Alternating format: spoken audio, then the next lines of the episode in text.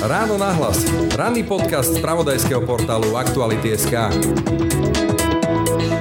uplynulých 30 dní nám nedáva nejaké veľké nádeje, že by to bola autonómna politická osobnosť v duchu, kde by si snažil sa vydobiť si to svoje miesto a takéto poznanie Heger ako premiér, to je vidieť aj na tom, akým spôsobom vlastne tá persóna Igora Matoviča nielen v zákulisí, ale aj pred kamerami vlastne vstupuje do diania a stojí nie po boku premiéra, ale ona stojí zvyčajne ako keby tých spotlightoch alebo tie žiary reflektorov. Eduard Heger ako premiér zatiaľ nedokázal vystúpiť z Matovičovo tieňa, no a ex-premiér sa svojej konfliktnosti a snahy zaujať zbaviť nechce, tvrdí politologička Aneta Világi.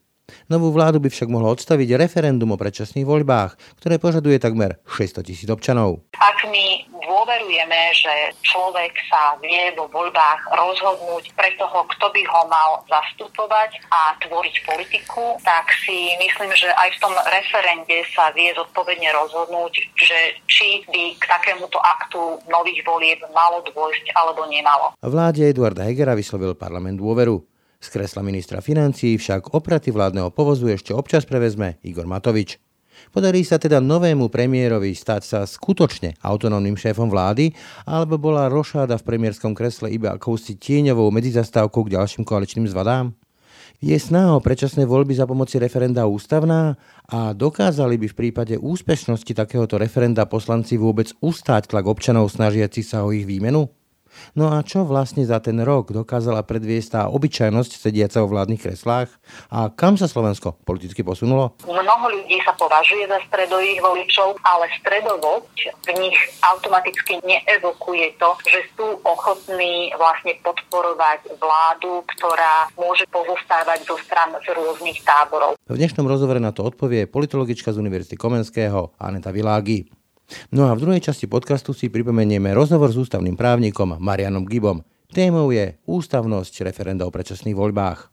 Počúvate Ráno na hlas. Pekný deň vám želá Braň Robšinský. Počúvate podcast Ráno na hlas. Na telefonickej linke mám v tejto chvíli politologičku z Univerzity Komenského Anetu Világi. Dobrý deň.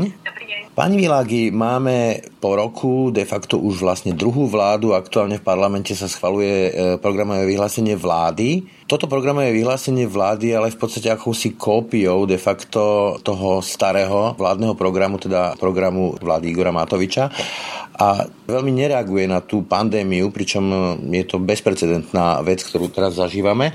Z vášho pohľadu je to fér prísť do parlamentu pýtať si dôveru e, s dokumentom, ktorý je do istej miery nezohľadňujúci tú aktuálnu situáciu? To, či a do akej miery vlastne mohli politické strany viacej zohľadniť um, samotné dôsledky pandémie je otázka na mieste a ja si osobne myslím, že to v tom programovom dokumente vlády mohlo byť zohľadnené viacej.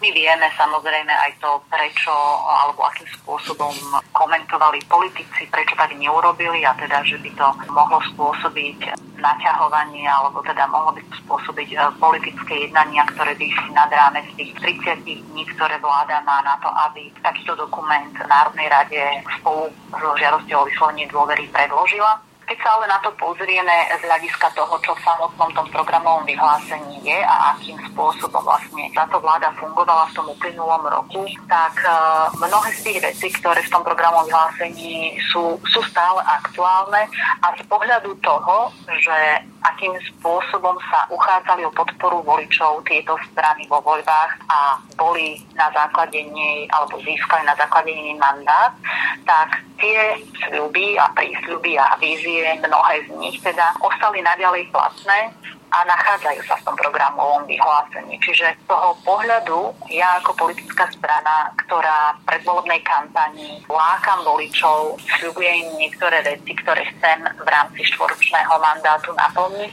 a preto ich potom pretavím do programového vyhlásenia vlády, tak to tam máme a v rámci tejto logiky to programové vyhlásenie má svoje opodstatnenie. Čiže ak som to správne pochopil, povedzme nejaká aktualizácia vzhľadom na tú pandémiu sa nedia ale aj kvôli istej krehkosti tej koalície, že keby sa to otvorilo, tak by mohlo dojsť nejakým vážnejším koaličným sporom, ako sme to videli v prípade Sulik Matovič pred pár mesiacmi? Áno, ona sa podľa mňa neudiela z dvoch dôvodov. Jeden je naozaj tá politická krehkosť a dôsledky tej pandémie sú tak drastické, že, že jednoducho to vyjednávanie by bolo veľmi zložité aj z hľadiska toho, čo jednotlivé politické strany chcú naplňať a akým spôsobom to potom následne financovať pri ekonomickej nejakej e, recesii alebo pri zadlženosti štátu. A druhý ten dôvod je ten, že keďže v tom uplynulom roku vláda naozaj riešila najmä pandémiu, veľmi málo z priorít, politických priorít, ktoré chcela presadiť, sa naozaj aj dostalo do toho politického života,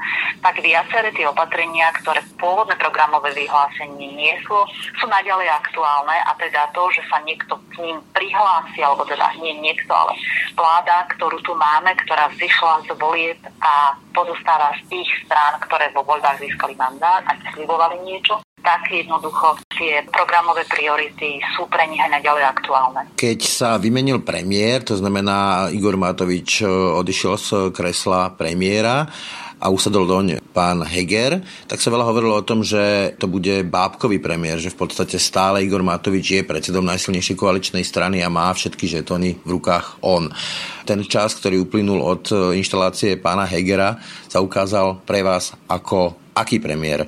Ako samostatný, autonómny, alebo sa potvrdzujú tie obavy, že stále je to len akási prevodová pálka Igora Matoviča? Samozrejme, kebyže sme toto hodnotili možno, že o rok alebo o dva, alebo na konci funkčného obdobia tejto vlády, tak by sme to vedeli zhodnotiť oveľa lepšie, pretože by bolo viacej príležitosti, aby sa nový premiér preukázal. Tých uplynulých 30 dní nám nedáva nejaké veľké nádeje, že by to bola autonómna politická osobnosť v duchu, kde by si snažil sa vydobiť si to svoje miesto a takéto poznanie Heger ako premiér, to je vidieť aj na tom, akým spôsobom vlastne tá persóna Igora Matoviča nielen v zákulisí, ale aj pred kamerami vlastne vstupuje do diania a stojí nie po boku premiéra, ale ona stojí zvyčajne ako keby v tých spotlightoch alebo v tých žiari reflektorov a venuje sa aj veciam, ktoré pri ministrovi financií nie sú typickou agendou.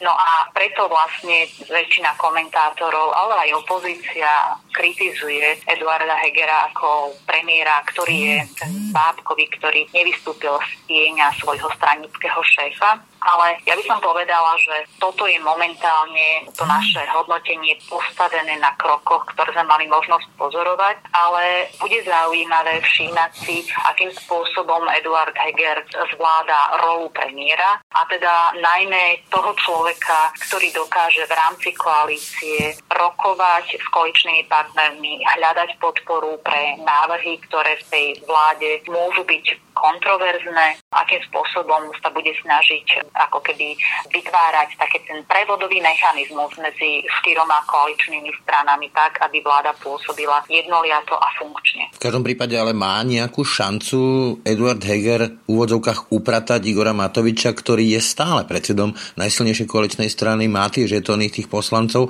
má aj stranickú kasu v rukách, takže má nejakú páku predseda vlády, reálnu myslím? Eduard Heger má tú páku do tej miery, akou formou si vie predstaviť aj svoje budúce pôsobenie v politike, pretože pokiaľ by bol alebo išiel by do veľkého konfliktu s Igorom Matovičom a pritom si vedel predstaviť svoje pôsobenie aj v inej strane, než len v strane Olano, tak môže ísť do toho konfliktu. Samozrejme, ono by to záviselo aj od, takej nejakej jeho stratégie a, a možno, že oddanosti nejakej konkrétnemu princípu myšlienke, za ktorú by bojoval bojoval, ale pokiaľ je jeho pozícia vyslovene spätá s Olano a nevie si predstaviť svoje pôsobenie v rámci politiky v inej strane alebo na inej úrovni tej politiky, tak potom to bude pre neho veľmi zložité, pretože Igor Matovič e, nespravil to, čo napríklad dožičil Robert Fico Petrovi Pellegrini, že by sa aspoň stiahol z tej vlády a umožnil mu vlastne manažovať e,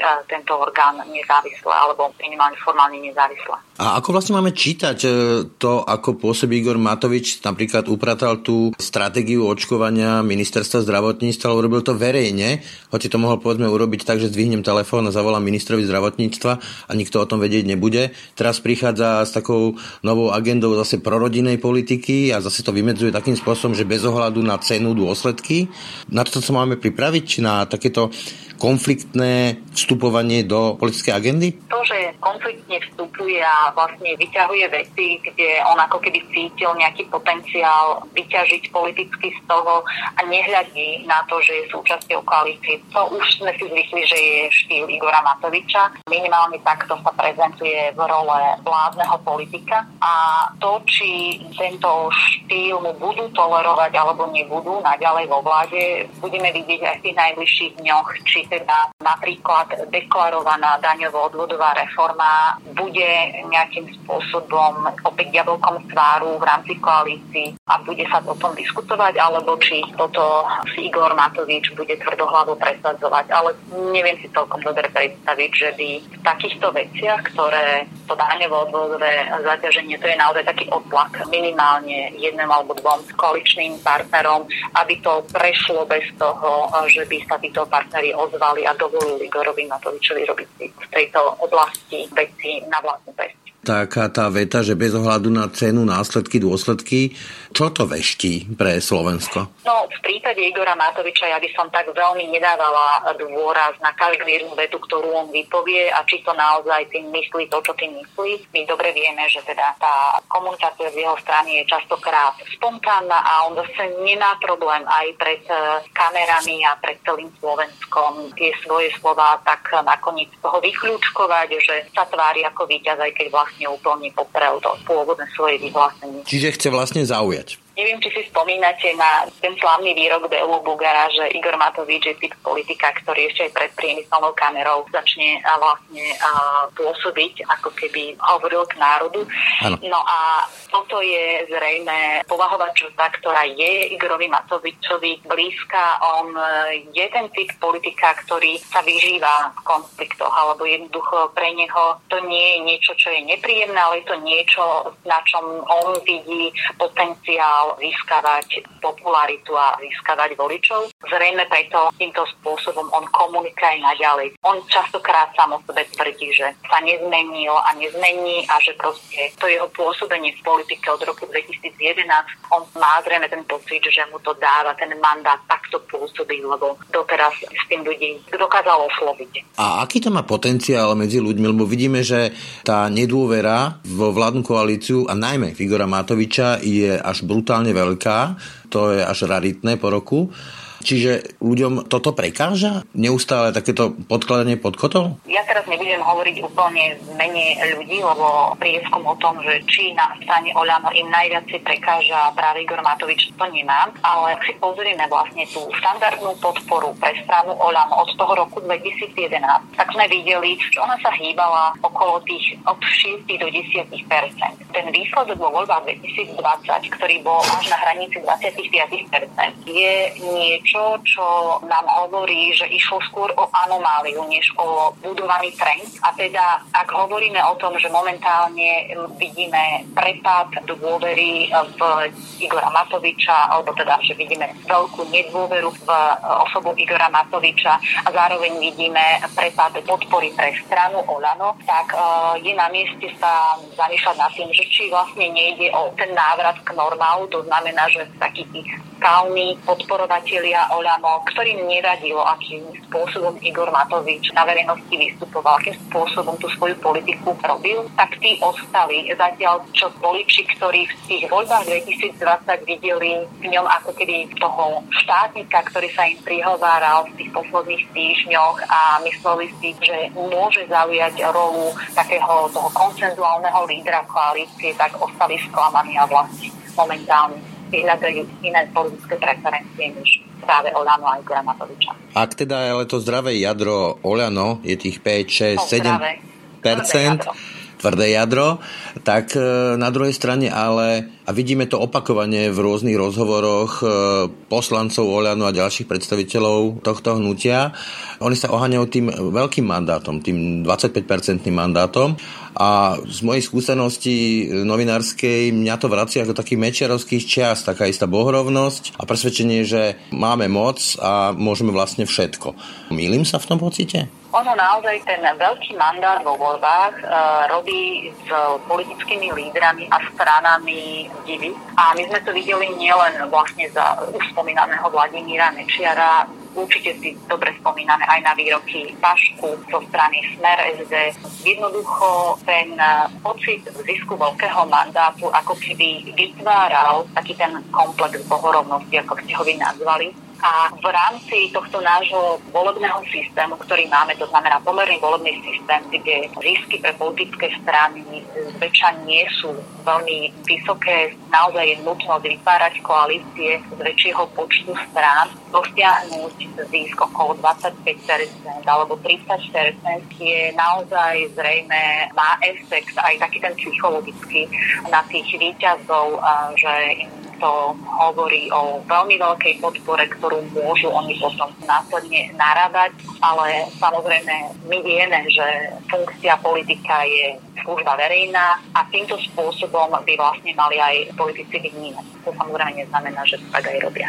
Ak si dobre spomínam, tak myslím, že prvý, kto prišiel s takým výrokom, že vyhraj voľby môže všetko, bol ešte Víťazslav Moric z SNS, ale keď sa vrátim k tým vašim slovám o pomernom systéme, tak mali sme tu predsa pandémiu, čo je naozaj vec prekračujúca nejaké politické línie. Máme tu teraz plán obnovy, to je 6 miliard a opäť to je niečo, čo by malo prekračovať tej politické línie, ale my sme skôr svetkami takej zákopovej vojny, kde neexistujú nejaké, povedzme, že spoločné rokovania medzi koalíciou a opozíciou o takto veľkých témach, ktoré prekračujú, povedzme, aj to jednovolebné obdobie. To je dobrý trend? Tá prvoplánová odpoveď je automaticky, že samozrejme, že to nie je dobrý trend, pretože sú veci, ktoré idú nad rámec jedného volebného obdobia a pokiaľ majú byť implementované, majú byť vlastne realizované tak, aby boli benefitom pre krajinu, a ľudí v nich žijúcich, tak je vhodné, aby sa nemenili tie stratégie po každom volebnom období, ale aby na tom bol širší politický a spoločenský konsenzus. Ale keď sa pozrieme na tú realitu slovenskej politiky, tak to, čo vidíme, je naozaj taká, vy ste to nazvali zákopová vojna, my to politológii nazývame, že máme ten systém, stranický systém, taký vytvorený ako keby v dvoch táboroch a tá volatilita voličov medzi nimi je pomerne nízka. To znamená, že voliči si volia zo skupenia z jedného tábora a keď ide v ďalšie voľby, tak nezvyknú vlastne ani ako keby nerešpektovali alebo nemajú vôľu k tomu, aby dochádzalo k prepájaniu strán medzi týmito tábormi. No a to nám vytvára situáciu, kde vlastne to, čo nazývame ako dnešná koalícia, to sú politické strany, ktoré dlhodobo patria ako keby do jedného z tých táborov a dnešná opozícia je zase súčasťou toho druhého a medzi nimi nejaké strategické spojenictvá sú ako keby nie, že neži, možno to nazvať nežiaduce aj z pohľadu voliča. Akože, ako keby to bolo od diabla, nejaký že kompromis je ako keby od diabla. Mne to ale viac pripomína potom futbalový zápas, niečo medzi e, Dunajskou stredou a Trnavou, kde máme také tie tvrdé jadra tých fanúšikov a taký ten stredový volič je medzi Stilou a Charybdou.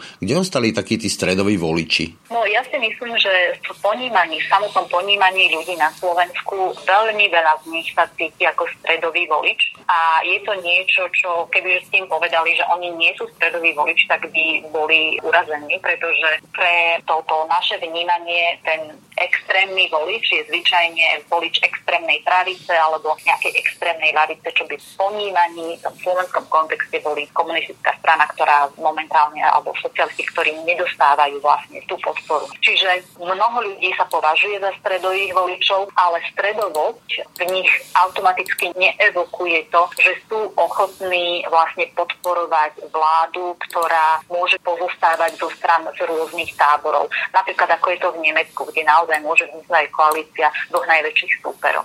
Kritikou opozície je aj to predlžovanie núdzového stavu, Máme brať vážne to ich vysvetlenie, že núdzový stav tu máme len kvôli tomu, že vláda sa v úvodzovkách, aby som ich parafrazoval, bojí vôle ľudu a prejavov ľudu, teda nejaké demonstrácie a protesty a niečoho podobného? Alebo ešte stále myslíte si, že je aktuálne ten núdzový stav odôvodnený tým, čo tu máme, teda myslím pandémiou? Ja viem, že tie súčasné čísla sú oveľa lepšie, ale treba si spomenúť, akým spôsobom sme vlastne videli situáciu v lete minulého roku, kde sa nám tiež zdalo, že po veľmi miernej prvej vlne v podstate sa svet normalizoval, alebo čo skoro sa normalizuje. A potom prišla tá tvrdá druhá vlna, čiže mne to ani neprináleží z pozície nejakého politologa hodnotiť to, či pandémia je už za nami alebo nie. A budem sa spoliehať na ten názor odborníkov, ktorí hovoria o tom, čo je potrebné vlastne v tejto situácii robiť tak, aby sme predišli alebo minimálne sme minimalizovali tie efekty pandémie, ktorá vo svete ešte stále je. Ale pokiaľ ide o vyjadrenia samotnej opozície a takej tej jej obavy z toho, že vláda sa bojí verejných e, protestov a vystúpení, toto je vec, ktorú pomerne ťažko sa chápala, nakoľko by toto mal byť strašiak v ponímaní vlády silnejší než samotný fakt, že núdzový stav nie je populárny a teda tá samotná vláda vie, že prichádza alebo zahráva sa s podporou voličov, keď ten núdzový stav predlžuje. A to, či sa na námestí zídu stovky alebo niekoľko tisíc ľudí a vyjadrí vláde nejakým spôsobom svoj protest, tak podľa mňa nie je z hľadiska nejakých nákladov a výnosov horšie, než predlžovať núdzový stav z pozície vlády a jej podpory. Čiže ten argument opozície, napriek tomu, že si to môže myslieť, podľa mňa nie je úplne z takého nejakého strategického plánovania politického na mieste. Do prezidentského paláca aktuálne priniesli takmer 600 tisíc podpisov ľudí žiadajúcich predčasné voľby a teraz krátenie funkčného obdobia tejto vlády a tejto vládnej koalície.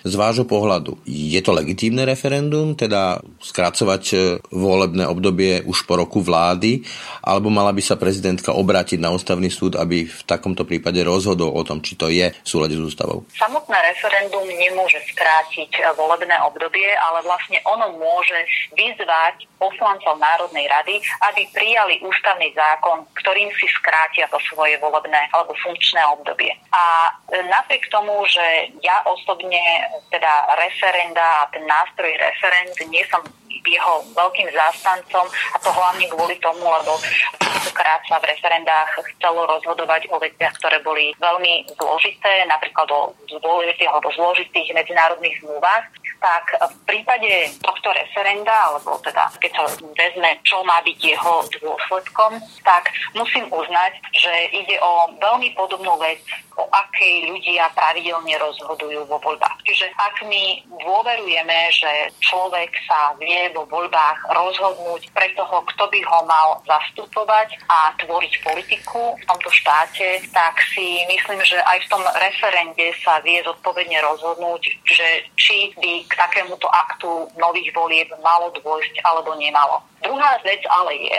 že ak si zoberieme to, že my tu momentálne vo veľkom kritizujeme napríklad výdavky, ktoré sme mali na celoplošné testovanie, na antigenové testovanie, ktoré malo predsa len nejakým spôsobom chrániť životy ľudí, tak keď sa pozrieme na to, koľko stojí zorganizovanie referenda, následne potom zorganizovanie volieb tým istým spôsobom, v tom istom rozsahu, tak tie výdavky sú tak veľké, že by bolo dobré, aby sa takéto inštitúty využívali naozaj ojedinele a nie pravidelne. Tým chcem len povedať, že napriek tomu, že chápem, že v referende by mohlo a je to legitímne, ak sa ľudia vyjadrujú o tom, či chcú alebo nechcú predčasné voľby, tak by to nemalo byť niečo, čo sa bude teraz pravidelne využívať a týmto spôsobom sa bude skracovať volebné obdobie, pretože to môže potom štát stať nemalé prostriedky. Keď si namodelujeme, povedzme, že prezidentka to referendum v úvodzovkách pustí, respektíve ústavný súd povie, že je v súlade s ústavou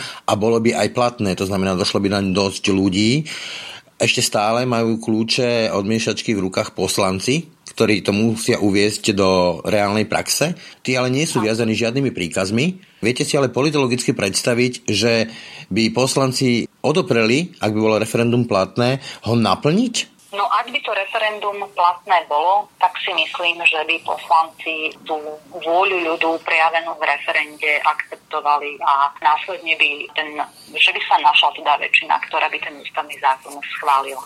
To ale ešte neznamená, že naozaj to referendum platné bude.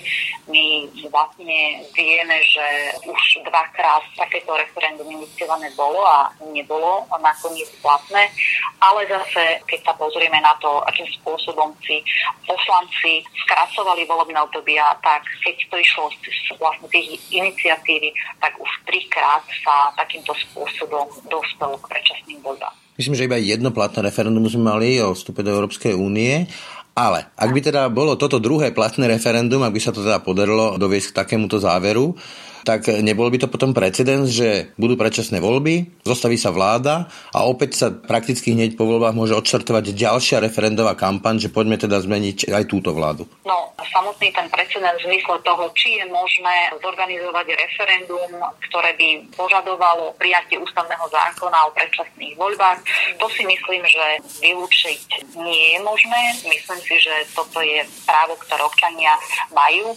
ale ak sa pozrieme na to, akým spôsobom to referendum u nás je namodulované z hľadiska legislatívneho. My tam vidíme naozaj pomerne vysoké kvórum, ktoré veľmi ťažké je dosiahnuť na to, aby referendum platné bolo a ono to slúži naozaj na to, sa touto formou nedochádzalo veľmi ľahko a rýchlo k zmenám, napríklad aj takým, ktoré by mohli mať za následok sériu volieb a vlastne destabilizovať tú situáciu v krajine. Ešte sa vrátim k tomu plánu obnovy. To je 6 miliard a už bol vlastne odovzdaný do Bruselu celý ten plán ale nejaká veľká diskusia k nemu neprebehla. Sice ešte minulý rok v lete sa tu avizovalo, že tu budú nejaké série diskusí, ale skoro nič. Je to podľa vás e, fér voči ľuďom rozhodnúť o 6 miliardách de facto kabinetne? Lebo toto naozaj nebola nejaká veľká séria diskusí s ľuďmi. Súhlasím s vami, že teda tá diskusia neprebehla. Ona neprebehla s veľkým počtom ľudí, ale možno, že to, čo vláda sľubovala, bola skôr intenzívnejšia diskusia aj na tej expertnej úrovni a obávam sa, že ani toto neprebehlo respektíve nie v takej miere, ako by si práve ten veľký balík peňazí zaslúhoval. Na druhej strane ono naozaj ani keď dochádza vlastne k tvorbe plánu využívania kohezných a štrukturálnych fondov EÚ, čo sa deje vlastne raz za 7 rokov a tie objemy sú veľké tiež, to, to nie je maličkosť, tak uh, tie široké diskusie s občanmi neprebiehali doteraz nikdy, ale prebiehala aspoň nejaká tá diskusia na expertnej úrovni. Uh, v tomto tento posledný plán obnovy. Jemu chýbala aj takáto forma diskusie a to je niečo, s čím si táto vláda už bude musieť, uh, bude sa s tým musieť vysporiadať až do konca jej funkčného obdobia a obávam sa, že aj v tých najbližších voľbách, pretože je to vyčítané bude. Tie ostatné voľby priniesli veľkú zmenu ako odstavenie smeru po troch funkčných obdobiach a moci sa dostal Igor Matovič, Boris Kolár, Richard Sulík a máme tu teraz toto. Ako vy vnímate e, tú politickú situáciu v podstate rok a niečo po tých voľbách? Kam to smerujeme? Neviem vám povedať, kam presne smerujeme, nemám tu kryštálovú gulu, ale ak sa pozrieme na to obdobie toho posledného roku po voľbách, tak bolo bezprecedentné a ono to bolo spôsobené viacerými faktormi. Ja viem, že momentálne to znie, ako keby sme stále opakovali tú istú mantru, že sme tu mali pandémiu a tá zásadným spôsobom menila vlastne nastavenia toho, akým, akým, ako môžeme tvoriť politiku a aké výzvy vlastne priniesla politikom, ale ono je to tak, je to proste fakt. A zatiaľ, čo iné vlády majú ten rok na vôbec na to, aby sa jednotliví ministri dostali do agendy a začali prinášať nejaké prvé výsledky, tak táto vláda musela čeliť tomu, že ad hoc veľmi flexibilne rozhodovala o meniacej sa situácii, ktorú nemala pod kontrolou a na mnohé veci sme nemali ani nejaké návody na to, ako postupovať. Predsa len, ale stu, vám vstúpim vstúpim do reči. Bolo to kompetentné vládnutie v takto bezprecedentnej situácii, alebo to bolo skôr, ako hovorí Michal Vašečka, sociológ, že obyčajnosť nestačí? ak by sme mali hodnotiť e, kompetentnosť jednotlivých e, politikov, ktorí zastávali ministerské pozície, tak samozrejme tá kritika tu už bola viackrát, e, ona odznela za ten uplynulý rok. Viaceré tie nominácie boli s veľkým otáznikom, či naozaj títo ľudia môžu kompetentne rozhodovať o tých svojich agendách. Ono samozrejme tie ministerstva majú aj odborníkov, ktorí idú po tej odbornej stránke, možno, že aj nad úroveň toho, čo dosahujú jednotliví ministri. Ministri sú v tých pozíciách aj kvôli tomu, aby politicky dokázali presadiť veci. A to, čo sme videli, bolo, že mnohí z nich zlyhávali aj v tejto funkcii, hej, aj, aj v tejto ich role alebo úlohe. Čiže to je tá jedna vec. A to, čo som chcel ešte dopovedať k um, hodnoteniu tejto vlády, tak uh, odhľadnúť od tej pandémie, to, čo sme mali možnosť vidieť, je presne ten taký negatívny scenár alebo taká tá obava, ktorá tu pred voľbami bola. Ona nebola úplne ako len medzi voličmi súčasnej opozície, ona bola aj medzi voličmi týchto strán, strán, ktoré sú súčasnosti vo vláde. Tá obava bola o to, toho, či budú schopní spolupracovať a či sa to celé nerozpadne. A my sme videli, že vlastne v tej predvolebnej kampani politické strany, ktoré sú dnes vo vláde, s týmto počítali a hrali tú hru spôsobom, že už vopred sa snažili zadeklarovať tú svoju ochotu spolupracovať a to, že to vedia my vieme, že sa vytvárali predvolebné také tie koalície, podobne zmýšľajúcich, ktoré deklarovali, že teda by vedeli spolu vládnuť. No a nakoniec to, čo sa ukázalo po voľbách, bolo, že napriek tomu, že teda majú ochotu spolu vládnuť, tu deklarovali vždycky, takmer celý čas, tak to samotné vládnutie je problematické práve preto, lebo narážajú jednotlivé ega, narážajú jednotlivé ideológie, ktoré so sebou si nesú jednotlivé politické priority, ktoré presadzujú tie jednotlivé strany. Takže to hodnotenie nemôže byť pozitívne u tohoto roka. Toľko politologička z Univerzity Komenského Aneta Vilagi. Ďakujem za rozhovor. Ďakujem za pozvanie. Počúvate podcast Ráno na hlas. Referendum o predčasných voľbách devalvuje rozhodnutie voličov vo voľbách. Ak volič nebude mať istotu, že jeho rozhodnutie bude platiť 4 roky, význam volieb sa stratí povedal na Margo prípadného referenda žiadajúceho predčasné voľby v januári pre aktuality ústavný právnik Marian Giba. Dnes je však na ťahu ešte prezidentka republiky. Buď keď usúdi, že referendum neodporuje ústave, tak je povinný ho vyhlásiť alebo ak by prezidentka mala pochybnosť o ústavnosti, tak sa môže obrátiť na ústavný súd, kde zdôvodní, v čom je podľa nej to referendum protiústavné, tá referendová otázka, ktorú petícia navrhuje a ústavný súd v takom prípade by do 60 dní bol povinný rozhodnúť, či je tá otázka v súlade s ústavou alebo nie. A keby bola v súlade s ústavou, tak potom je nutné to referendum vyhlásiť a konať. Tu sa rovno zastavím o posudzovaní možnej ústavnosti alebo neústavnosti a spomeniem si na kauzu Melčák z susednej Českej republiky, kde sa rozhodlo vlastne o tom, že skrátenie volebného obdobia porušuje vlastne ústavná práva tých zvolených poslancov. Čiže je možné, aby naozaj ústavný súd rozhodol aj tak, že prípadné predčasné voľby môžu byť neústavné? Teoreticky je všeličo možné, prakticky si treba povedať v našom slovenskom kontexte, že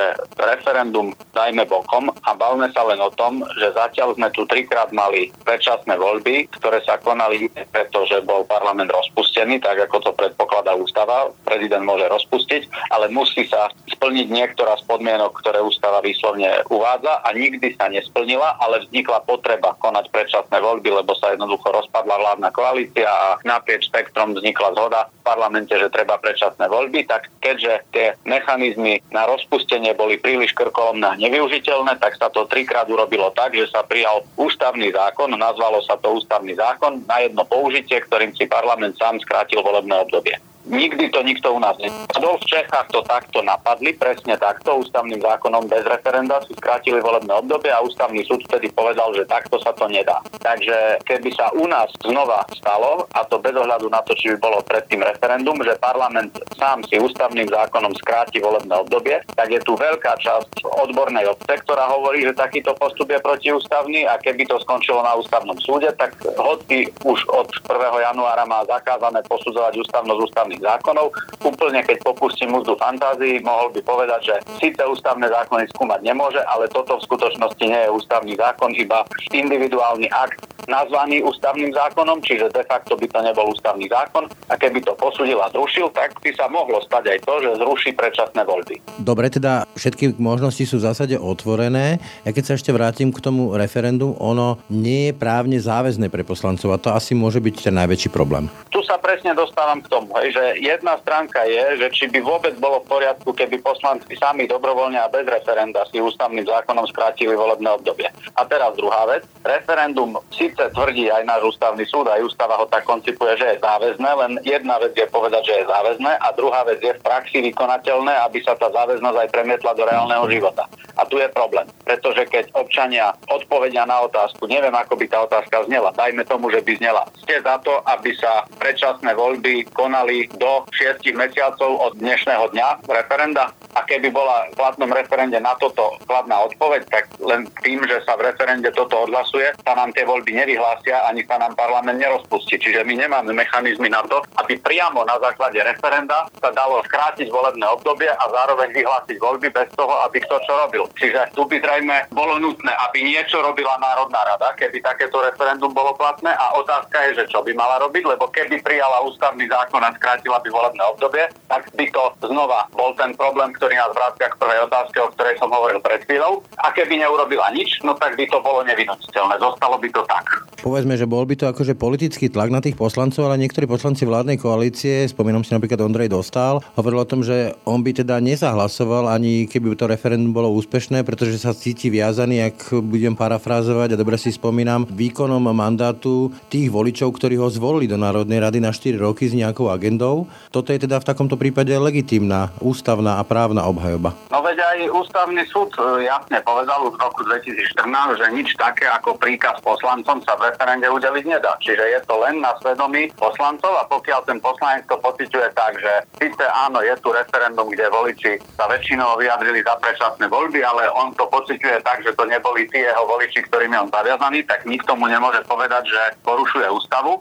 Otázka je len, aby si to vedel politicky nejakým spôsobom obhájiť. Lebo ja si viem predstaviť, že keby referendum bolo veľmi tesne platné, že sa ho zúčastní, ja neviem, 50,5% oprávnených voličov, čiže bude platné, a z nich 50,5 sa vysloví za predčasné voľby a ten zvyšok 49,5 proti, tak v skutočnosti v pomere zo všetkých voličov nejaká štvrtina bola, ktorá chcela predčasné voľby a tie tri štvrtiny ich nechcú, buď preto, že neprišli na referendum vôbec, to je tá polovica nezúčastnených, alebo tá druhá menšia prehlasovaná polovica v referende, ktorí prišli a hlasovali proti voľbám. A toto už by mohol byť dobrý argument, tieto počty pre mnohých poslancov, že síce áno, referendum je platné, ale reálne čísla čísla sú také, že sa tým necítime zaviazaní. Čiže keď dotiahnem tú matematiku trošku do extrémnejších podobí, to znamená, že povedzme, že drvivá väčšina občanov by sa zúčastnila toho referenda, bolo by platné a drvivá väčšina by povedala, že chce predčasné voľby, tak aj tak v našom právnom systéme to môže skončiť tak, že to bude v úvodzovkách taký silný politický výkrik bez akýchkoľvek právnych dôsledkov a bude to právne v poriadku. Právne to bude v poriadku, ale ak by sa stalo to, čo ste teraz vy namodelovali, že tu bude drvivá väčšina ľudí, ktorí prídu na referendum a drvivá väčšina väčšina ľudí by sa vyslovila za predčasné voľby, tak tam už si neviem dosť dobre predstaviť, ako by politicky obhájili poslanci a politické strany, že aj tak za tie predčasné voľby nezahlasujú. Právne by nemuseli, ale politicky to už by veľmi ťažko vysvetľovali a mohlo by sa im to vrátiť v tých najbližších voľbách, ktoré tak či tak by jedného dňa prišli. Čiže keď to uzavriem, celé to referendum v podstate vôbec nemusí znamenať, aj keby bolo úspešné a tak ďalej, ako sme sa o tom bavili, že tu budeme mať predčasné voľby. Asi tak. áno. Jednak je krajine nepravdepodobné, že by tam bola tá účasť na 50%, ale aj keby bola, tak to ešte stále ten rebus a tie technické postupy, ktoré by museli prebehnúť, by zostávali na vôli Národnej rady, lebo mechanizmus, kde priamo vyhlásením výsledkov referenda v zbierke zákonov sa rozpúšťa Národná rada, nič také my u nás nemáme. Podľa mňa referendum o predčasných voľbách, to som napísal v jednom rozsiahlom článku pred nejakými možno 12 rokmi, je zo svojej podstaty nezmysel, už len preto, že sa tým devalvuje to rozhodnutie voličov, ktoré urobia, keď idú k voľbám. Keď ja idem ako volič volič a rozhodnem, že dám hlas nejakej strane, tak váha toho môjho rozhodnutia je nielen o tom, že môžem rozhodnúť, ale že tak môžem urobiť aj na určitý čas, 4 rokov. Ale keby voliči chodili k voľbám s tým, že by vlastne nikdy nevedeli, či to ich rozhodnutie bude platné 4 roky, alebo či tu o rok, o rok a pol budú ďalšie voľby predčasné, tak by to mohlo spôsobiť aj to, že v podstate sa význam tých volieb stratí, pretože tu bude nejaká permanentná neistota, kedykoľvek by sa dali vyvolať voľby referendum. To je podľa mňa ten základný dôvod, pre ktorý je to referendum o predčasných voľbách myšlienka, ktorá je sama o sebe cestná, bez ohľadu na to, či je v súlade s ústavou a či technické alebo iné aspekty referenda na Slovensku ju komplikujú alebo nie. Toľko ústavný právnik z právnickej fakulty Univerzity Komenského v Bratislave Marian Giba. Ďakujem vám za rozhovor. Dovidenia, všetko dobré. Ráno nahlas. Ranný podcast z pravodajského portálu Aktuality.sk. Tak to už bolo z dnešného rána na hlas. Skutočne všetko. Pekný deň a pokoj v duši praje. Braň Robšinský. Všetky podcasty z pravodajského portálu Aktuality.sk nájdete na Spotify a v ďalších podcastových aplikáciách.